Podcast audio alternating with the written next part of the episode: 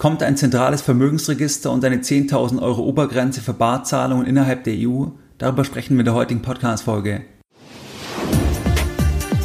Herzlich willkommen bei Geldbildung, der wöchentliche Finanzpodcast zu Themen rund um Börse und Kapitalmarkt. Erst die Bildung über Geld ermöglicht die Bildung von Geld. Es begrüßt dich der Moderator Stefan Obersteller. Herzlich willkommen bei Geldbildung. Schön, dass du dabei bist. Jeden Sonntag, da erhalten weit über 10.000 clevere Privatanleger meinen sonntäglichen Geldbildung-Newsletter und das Ganze schon seit vielen Jahren, seit 2014. Bei diesem sonntäglichen Format, da sprechen wir über ganz verschiedene Themen. Das heißt, es kann sein, dass wir uns antizyklische Chancen anschauen oder wir sprechen beispielsweise über das Thema der ETF-Sparpläne und was ist dort wichtig für dich als Privatanleger. Wenn dich solche Themen interessieren, wenn du bei dem Format noch nicht dabei bist, dann schließe dich uns gerne an. Das Ganze ist für dich kostenfrei und du kannst dich jetzt uns anschließen, indem du einfach auf geldbildung.de gehst und dich dann direkt auf der Startseite mit deiner E-Mail-Adresse für das sonntägliche Format von Geldbildung einträgst. In der heutigen Podcast-Folge, da möchte ich mit dir über ein sehr wichtiges Thema sprechen. Und zwar sprechen wir heute über ein mögliches EU-Vermögensregister. Im Juli 2021, da hat die EU eine Ausschreibung veröffentlicht über eine Machbarkeitsstudie für ein solches europäisches Vermögensregister, und zwar im Hinblick auf die Bekämpfung von Geldwäsche, Steuerhinterziehung und Terrorismusfinanzierung. Diese Ausschreibung, die hat für große Wellen gesorgt, da gab es dann sehr, sehr viel Gegenwind, weil durch die Ausschreibung wurde ja deutlich, dass die EU zumindest in diese Richtung denkt, zumindest in diese Richtung Optionen prüft, also wie kann man sowas vielleicht einführen, ein solches Vermögensregister? Und hier gibt es ja durchaus auch berechtigte Bedenken, beispielsweise, dass die Bürger innerhalb der EU dann einfach noch gläserner werden, dass hier noch mehr Daten zentralistisch gesammelt werden, vor allem auch sehr, sehr sensible Daten. Das heißt also, hier gibt es auch berechtigten Gegenwind. Wenn wir uns mal die Ausschreibung anschauen, dann ist es so, dass bis zum 1.10.2021, da konnte man jetzt noch Angebote abgeben für die Ausschreibung, und die Laufzeit von dem Vertrag zur Durchführung von dieser Studie, die soll 15 Monate betragen. Das heißt, man hat hier auch ein bisschen einen Zeithorizont, wann es dann Ergebnisse möglicherweise geben könnte von dieser Machbarkeitsstudie, weil das könnte ja dann auch in weitere Schritte resultieren, dass dann auch politische Konsequenzen aus diesen Ergebnissen gezogen werden. Das heißt, dass man das einfach dann weiter vorantreibt. Worum geht es bei dieser Studie? Hier möchte ich mal das Ganze aus der Ausschreibung zitieren, und zwar die Beschreibung von diesem Projekt, von dieser Machbarkeitsstudie. Zitat Anfang. Im Rahmen dieses Projekts sollen verschiedene Möglichkeiten für die Erhebung von Informationen zur Einrichtung eines Vermögensregisters geprüft werden, das anschließend eine künftige politische Initiative einfließen kann. Es soll untersucht werden, wie aus verschiedenen Quellen des Vermögenseigentums, zum Beispiel Landregister, Unternehmensregister, Trust- und Stiftungsregister, zentrale Verwahrstelle von Wertpapieren und so weiter, verfügbare Informationen gesammelt und miteinander verknüpft werden können, und der Entwurf, der Umfang und die Herausforderungen für ein solches Vermögensregister der Union analysiert werden. Die Möglichkeit, Daten über das Eigentum und anderen Vermögenswerten wie Kryptowährungen, Kunstwerken, Immobilien und Gold in das Register aufzunehmen, ist ebenfalls zu berücksichtigen. Zitat Ende. Das heißt, das ist hier die Beschreibung der Ausschreibung, und wenn wir uns das anschauen, dann steht ja gleich im ersten Absatz, dass das Ganze dann auch in eine künftige politische Initiative einfließen kann. Das heißt, dass man das dann durchaus auch weiter verarbeiten kann und dass es dann durchaus auch vielleicht Realität werden kann. Das heißt, hier geht es jetzt im ersten Schritt mal darum, welche Informationen haben wir eigentlich über die Eigentumsverhältnisse von den Bürgern innerhalb der EU, welche Register gibt es dort, wie können wir das Ganze dann verknüpfen, aggregieren, und das Ganze ist auch sehr, sehr weitreichend, wie du ja auch hier siehst, dass die ja explizit zum Beispiel nennen, das Thema der Verwahrstellen von Wertpapieren, was ja im Ergebnis dann bedeuten würde, dass zum Beispiel dann auch auf Knopfdruck zentral innerhalb der EU abgerufen werden kann, was ein Bürger innerhalb der EU zum Beispiel dann im Depot hat, welche Wertpapiere hat der im Depot. Das heißt, das Ganze ist schon ziemlich weitreichend, das ist schon, ja, umfangreich, und es geht halt auch in die Richtungen eben Gold, Immobilien, Kunstwerke, Kryptowährungen. Das heißt, man will hier schon möglichst viel erfassen in diesem zentralen Vermögensregister, und das Ganze ist halt der erste Schritt mit dieser Ausschreibung zu dieser Machbarkeitsstudie. Es gab dann massiv Kritik auf diese Ausschreibung, dass diese Idee vorhanden ist, und Da möchte ich mal zwei Beispiele zitieren, und zwar einmal Markus Ferber von der CSU, der hat Folgendes zu dieser Ausschreibung gesagt, Zitat Anfang: Die Bekämpfung von Geldwäsche und Steuerhinterziehung ist zwar eine wichtige politische Priorität, aber dafür den gläsernen Bürger zu schaffen, geht viel zu weit. Die Kommission hat hier jegliches Maß und Mitte verloren. Die Kommission wäre gut daran beraten, ihre Ausschreibung direkt wieder zurückzuziehen. Zitat Ende. Hier habe ich jetzt bisher noch nichts gesehen, dass in irgendwie einer Art und Weise das Ganze zurückgezogen werden soll, diese Ausschreibung. Also ich gehe davon aus, Stand heute, Stand Anfang Oktober 2021, dass man einfach jetzt hier sich anschaut, wer hat sich hier beworben, wer hat Angebot eingereicht, und dass man das dann auch am Ende des Tages dann durchführen wird, diese Studie. Dann gibt es noch eine weitere Kritik, die ich zitieren möchte, und zwar von Harald Wilimski. Er hat Folgendes gesagt, Zitat Anfang: Die Vorstellung, dass die Finanz- und Vermögenssituation jedes Bürgers auf Knopfdruck für eine Zentralbehörde abrufbar sein soll, ist mehr als befremdlich. Zitat Ende. Jetzt ist die Frage, wie hat jetzt die zuständige EU-Kommissarin auf diesen deutlichen Widerstand reagiert? Wie gesagt, aus meiner Sicht, ich habe dort nichts gefunden, dass dort irgendwas insgesamt zurückgezogen wurde, dass man die Studie jetzt nicht machen möchte. Aber es gibt einige interessante Aussagen von der zuständigen EU-Kommissarin, und die möchte ich jetzt mal zitieren. Zitat Anfang: Die Kommission hat niemals nahegelegt, dass solch ein Vermögensregister notwendig ist.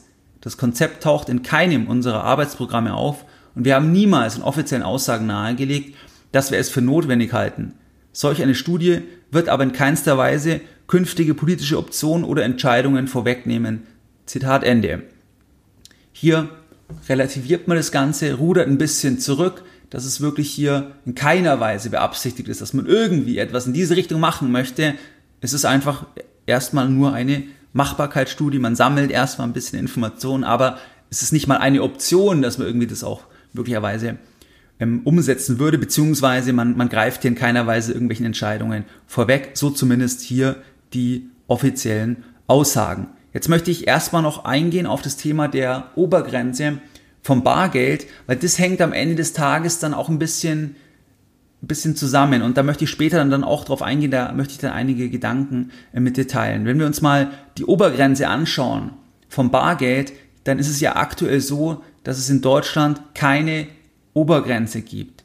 Das heißt, es gibt hier keine Obergrenze. In anderen Ländern gibt es Bargeld-Obergrenzen, beispielsweise in Griechenland bei 500 Euro oder Kroatien bei 15.000 Euro. In Deutschland gibt es das aktuell nicht, und jetzt ist es so, dass eigentlich die Idee ist von der Europäischen Kommission, dass man das hier einheitlich macht. Das heißt, dass man eine Bargeldobergrenze einführt, die dann innerhalb der EU gilt, und jene Länder, die geringere Schwellen haben, die können dann auch daran festhalten, aber dass Länder, die zum Beispiel jetzt keine Schwellen haben, wie Deutschland beispielsweise, dass die dann hier auch gebunden sind an diese Barzahlungsgrenzen. Und zwar gibt es hier eine Novelle von der Europäischen Kommission der Geldwäscherichtlinien, die haben die vorgestellt im Juli 2021, und hier ist es so, dass wenn es nach der Europäischen Kommission geht, dann soll es ein EU-weites Limit auf Barzahlungen geben von 10.000 Euro. Das heißt, du kannst dann keine Zahlung oberhalb von 10.000 Euro in bar abwickeln. Das heißt, wenn ich jetzt zum Beispiel ein Auto von dir kaufen möchte, das Auto kostet 20.000 Euro und wir wollen die Transaktion in bar abwickeln, dann wäre das nicht möglich, dann ist es verboten, weil man bis 10.000 Euro dann Barzahlungen vornehmen kann. Das heißt, die Idee oder worunter das läuft, ist dann auch wieder das Gleiche wie auch jetzt hier dieses Vermögensregister, dass es hier einfach um das Thema Geldwäsche geht, Steuerhinterziehung und Terrorismusfinanzierung. Das sind immer eigentlich die Stichworte, oder das ist immer die Zielsetzung, die vorgegeben wird, warum man das einführt, warum man sagt, man muss hier das Ganze mehr begrenzen. Was sind hier die nächsten Schritte? Da schreiben die auch, dass jetzt diese Novelle der Geldwäscherichtlinie, die wird jetzt im Europäischen Parlament und im Europäischen Rat diskutiert. Und wenn sich die Europäische Kommission durchsetzt, jetzt in Bezug auf die Bargeldobergrenze, dann sollen die neuen Änderungen ab 2024 greifen. Das heißt, es ist durchaus vorstellbar, dass in absehbarer Zeit, also in wenigen Jahren, dann diese Grenze hier auch in Deutschland gilt von diesen 10.000 Euro. Jetzt möchte ich einige Anmerkungen mit dir teilen, und zwar bei den vorgetragenen Zielen, also warum man zum Beispiel jetzt die Bargeldzahlungen, warum man die über bestimmte Grenzen verbieten möchte, dass man eben Terrorismusfinanzierung und Geldwäsche erschwert. Da wird wohl jeder sagen, dass diese Ziele legitim sind, dass die richtig sind. Also wenn man sagt, wir wollen die Terrorismusfinanzierung möglichst komplett verhindern oder erschweren, wir wollen die Geldwäsche verhindern, erschweren, dann werden ja alle sagen, das ist richtig. Das Ziel ist erstmal richtig.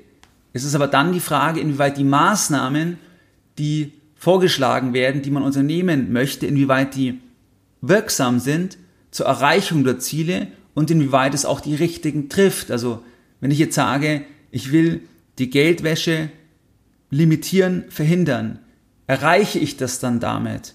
Oder auch die Terrorismusfinanzierung? Oder weichen die auf andere Sachen aus? Oder funktioniert das überhaupt nicht? Ist es gar nicht wirksam? Das heißt, das müsste ich erstmal wirklich genau anschauen, weil es gibt hier auch dann gegenläufige Ansichten. Das war ja auch schon bei dem 500-Euro-Schein beispielsweise, dass man sagt, man möchte eigentlich von den Scheinen runter. Da ist dann auch die Begründung, dass man sagt, wir brauchen den 500-Euro-Schein nicht mehr, weil den verwenden so ungefähr nur Kriminelle. Und wenn wir den verbieten oder beziehungsweise wenn wir keine neuen mehr ausgeben, dann reduzieren wir hier irgendwo das Gefahrenlevel. Da ist die Frage, inwieweit ist das Ganze wirksam oder inwieweit wird dann nicht ausgewichen auf kleinere Scheine. Das heißt also, das wäre mal ein Thema, die Wirksamkeit der Maßnahmen zur Erreichung der Ziele und trifft es auch die richtigen. Und dann ist natürlich B die Frage, was opfert die Gesamtgesellschaft dafür, wenn diese Maßnahmen implementiert werden. Also zum Beispiel, wenn man sagt, man macht ein solches Vermögensregister, weil man hier Transparenz erreichen will, weil man hier eben die Terrorismusfinanzierung verhindern will, dann opfert man ja auch etwas mit den Maßnahmen, zum Beispiel Privatsphäre. Man opfert Privatsphäre der Bürger. Und die Frage ist dann auch, inwieweit eben C, inwieweit dann die etablierten Maßnahmen für die Ziele, die erstmal legitim sind, die auch Zustimmung finden, inwieweit diese etablierten Maßnahmen auch politisch zweckentfremdet werden können. Das heißt, wenn ich erstmal ein Vermögensregister habe oder wenn ich auch Bargeld zurückdränge, dann habe ich natürlich die Gefahr, dass irgendwann in einem anderen Setting, dass dann zum Beispiel auch diese etablierten Maßnahmen, dass die dann auch für andere Dinge verwendet werden. Zum Beispiel, dass man dann halt sagt, ja Moment mal, jetzt haben wir das Vermögensregister, das haben wir ja jetzt schon, das ist ja jetzt eigentlich ganz praktisch, jetzt können wir mal schauen, wer hat eigentlich was. Und dann können wir zum Beispiel in einer Notlage ja auch mal sagen, dann können wir mal gucken, wo können wir eigentlich irgendwelche Sonderabgaben dann erheben, weil wir haben alle Daten. Das heißt, wir können es dann auch durchsetzen, wir wissen auch, wie viel bringt uns das dann. Das heißt also, dass wenn etwas einmal etabliert ist, dann kann es natürlich auch zu einem späteren Zeitpunkt vielleicht verwendet werden für eine Sache, die vielleicht dann nicht mehr unbedingt immer im Sinne dann auch der Bürger ist. Oder auch wenn du denkst an Zentralbankgeld beispielsweise, das Zentralbankgeld auch mit Negativzinsen, dass es natürlich auch ein bisschen daran hängt, dass Bargeld zurückgedrängt wird und auch, dass dort dann Transparenz natürlich wichtig ist, dass Bürger, also wenn man zum Beispiel Negativzinsen in der Breite durchsetzen wollen würde, gibt's ja auch vom IWF so ein schönes Paper, dann kann ich kein freies Bargeld haben, weil wenn ich jetzt sage, ich würde Negativzinsen von -3% zum Beispiel durchsetzen wollen, dann würden die Bürger das Geld vom Konto nehmen. Deswegen brauche ich brauche ich Limitierungen, dass ich überhaupt das durchsetzen könnte. Und diese Themen, das hat immer die Gefahr, dass es eben dann irgendwann diese Zweckentfremdung gibt. Das kann erst zu einem viel späteren Zeitpunkt sein, wenn es aber erst einmal implementiert ist, sei es jetzt das Vermögensregister oder auch, dass man Bargeld weiter zurückdrängt. Und wenn wir uns jetzt das Bargeld im Thema anschauen, dass man sagt, dass die Verdrängung vom Bargeld, das wäre jetzt, also wenn man sich das anschaut, dann ist eigentlich das notwendig, dass wenn man jetzt dieses Vermögensregister will, und wenn man das wirklich mit hoher Transparenz will, dann ist Bargeld der Gegner. Also Bargeld ist der Gegner vom Vermögensregister, weil wenn ich jetzt Barzahlungen machen kann, dann habe ich ja zum Beispiel beim Gold oder bei Edelmetallen das Thema, dass es aktuell ja noch das anonyme Tafelgeschäft gibt, bis 1999,99 Euro. Das heißt, dass man dort nicht namentlich erfasst wird. Und dann beißt sich das ja mit der Idee von dem Vermögensregister, dass man alle Assets auch wirklich erfasst. Das heißt also, dass es eigentlich dann Hand in Hand geht. Also ein wirkliches, effektives, volltransparentes Vermögensregister kann man nur haben, wenn Bargeld eben bis auf ein Minimum zurückgedrängt ist. Und wir sehen es ja auch schon beim anonymen Tafelgeschäft, dass es hier zurückgedrängt wird. Das heißt, hier ging es in den letzten Jahren schon runter von 14.999,99 Euro auf jetzt 1.999,99 Euro, wo man anonym, also ohne persönliche Erfassung eben Edelmetalle kaufen kann, völlig legal natürlich. Aber hier ist es natürlich relativ wahrscheinlich, dass es dann komplett weg soll, dass es wegfällt, weil das ist die Bedingung eben auch für andere Themen. Dann, wenn wir uns mal die Beschwichtigungen anschauen nach der Kritik durch die EU-Kommissarin, da ist natürlich die Frage, dass wenn man vor dem Ergebnis der Studie bereits weiß, dass ein Vermögensregister überhaupt nicht in Frage kommt, also wenn ich weiß, ein Vermögensregister macht gar keinen Sinn, machen wir auf gar keinen Fall, dann brauche ich natürlich auch die Machbarkeit nicht prüfen. Das heißt, die Ausschreibung einer Machbarkeitsstudie für ein EU-Vermögensregister, das macht natürlich nur dann Sinn, wenn zumindest diese Option auch im Raum steht, wenn es zumindest vorstellbar ist. Ansonsten müsste ich ja diese Machbarkeitsstudie gar nicht in Auftrag geben. Deswegen ist es ein bisschen auch die Frage, inwieweit halt hier einfach nicht das Ganze relativiert werden soll. Erstmal ein bisschen, man rudert ein bisschen zurück, weil man sieht, Moment, jetzt ist es vielleicht doch ein bisschen schwierig, jetzt geht man vielleicht doch irgendwie einen Schritt zu weit. Und da gibt es ein super Zitat von dem ehemaligen Präsident der Europäischen Kommission. Und auch jetzt kommt ja dieses Vermögensregister von der Europäischen Kommission. Und zwar hat Jean-Claude Juncker hat einmal Folgendes gesagt, Zitat Anfang, wir beschließen etwas, stellen das dann in den Raum und warten einige Zeit ab, was passiert. Wenn es dann kein großes Geschrei gibt und keine Aufstände, weil die meisten gar nicht begreifen, was da beschlossen wurde, dann machen wir weiter. Schritt für Schritt, bis es kein Zurück mehr gibt. Zitat Ende.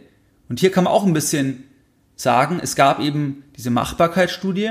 Das ist wirklich nur der erste kleine Schritt. Das ist der erste kleine Schritt, die geht ja erstmal jetzt über ein Jahr und dann dauert es ja auch noch, bis dann irgendwann etwas implementiert werden würde. Aber es ist der erste Schritt, man schaut mal, passiert irgendwie etwas und hier gab es jetzt schon deutlichen Gegenwind, sodass man hier das relativiert, aber wie gesagt, aus meiner Sicht, ich habe nichts gefunden, dass man jetzt hier diese Machbarkeitsstudie nicht macht, sondern das läuft einfach jetzt und da passt aber einfach dieses Zitat von Jean-Claude Juncker sehr, sehr gut. Das heißt, das ist so ein Thema.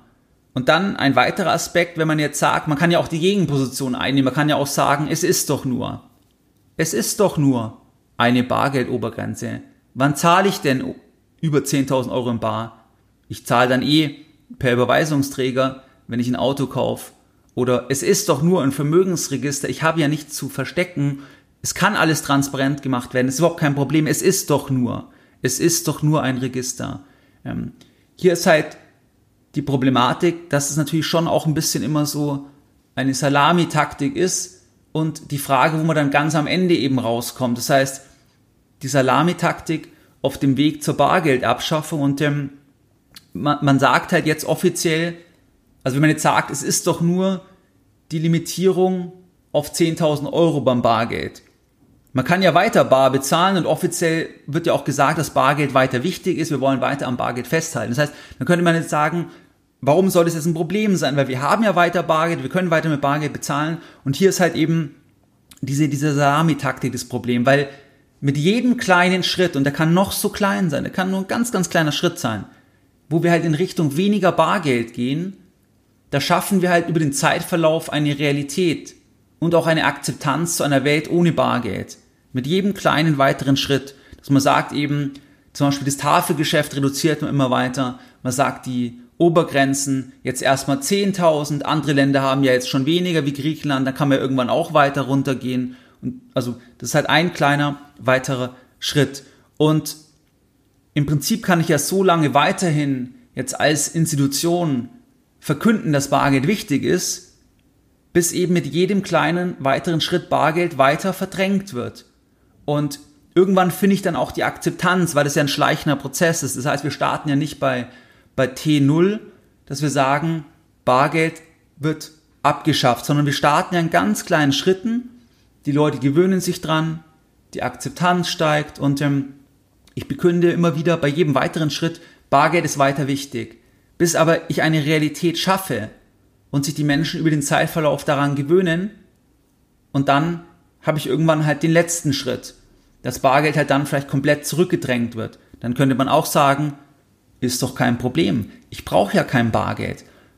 Die Position könnte man ja einnehmen. Da muss man halt auch wieder weiterdenken, wenn man jetzt sagt, Negativzinsen beispielsweise oder auch zum Beispiel Zugang zu Konten, dass Menschen keinen Zugang zu Konten haben, Gibt auch in Deutschland Menschen, die keinen oder die nur erschwerten Zugang zu Konten haben. Das heißt also, dass Bargeld dann auch Freiheit ist. Und wenn ich natürlich im Endpunkt, den ich im Weg nicht sehe, der im Verlaufe des Weges auch nicht bekannt gegeben wird, aber ich lande irgendwann möglicherweise beim Endpunkt, dann hat das halt vielleicht Konsequenzen, die dann manche gar nicht wollten auf dem Weg, aber sie haben sich immer an dieses geklammert, dass es halt offiziell gesagt wird, es ist alles wunderbar und daran wird einfach festgehalten. Das heißt also, das sind so ein bisschen die Themen aus meiner Sicht zum EU-Vermögensregister und auch zu der Thematik, dass man Bargeld begrenzen möchte. Das heißt, wir haben eigentlich zwei Kernaussagen, das sind auch gleich die Lessons learned, die ich jetzt hier teilen möchte. Das heißt einmal das EU-Vermõgensregister, das ist erst der allererste Schritt. Das heißt, es gibt wirklich hier nur diese Ausschreibung, aber es ist der erste Schritt, die Ausschreibung vom Juli 2021. Jetzt startet das Ganze, man konnte jetzt bis zum 1.10. die Angebote einreichen, dauert 15 Monate und dann schaut man mal, was geht. Es gab diesen extremen Gegenwind, das wurde dann ein bisschen relativiert, aber man scheint erstmal weiter einfach an der Ausschreibung und an dem Projekt festzuhalten. Und bei der Bargeldobergrenze, da gibt es hier diese Novelle, und wenn das durchkommt, dann greift es ab 2024, dass 10.000 Euro, dass das dann die Bargeldobergrenze ist, dass man das dann harmonisiert innerhalb der EU. Das heißt, das waren jetzt auch die Lessons learned heute in dieser Podcast-Folge. Und weil das Zitat einfach heute so gut passt, dann möchte ich jetzt nochmal das Zitat bringen zum Abschluss von dieser Folge von dem ehemaligen Präsidenten der Europäischen Kommission, von Jean-Claude Juncker. Er hat einmal Folgendes gesagt: Wir beschließen etwas, stellen das dann in den Raum und warten einige Zeit ab, was passiert. Wenn es dann kein großes Geschrei gibt und keine Aufstände, weil die meisten gar nicht begreifen, was da beschlossen wurde, dann machen wir weiter, Schritt für Schritt, bis es kein Zurück mehr gibt. Mehr Informationen zu Themen rund um Börse und Kapitalmarkt findest du unter www.geldbildung.de. Und immer daran denken, Bildung hat die beste Rendite.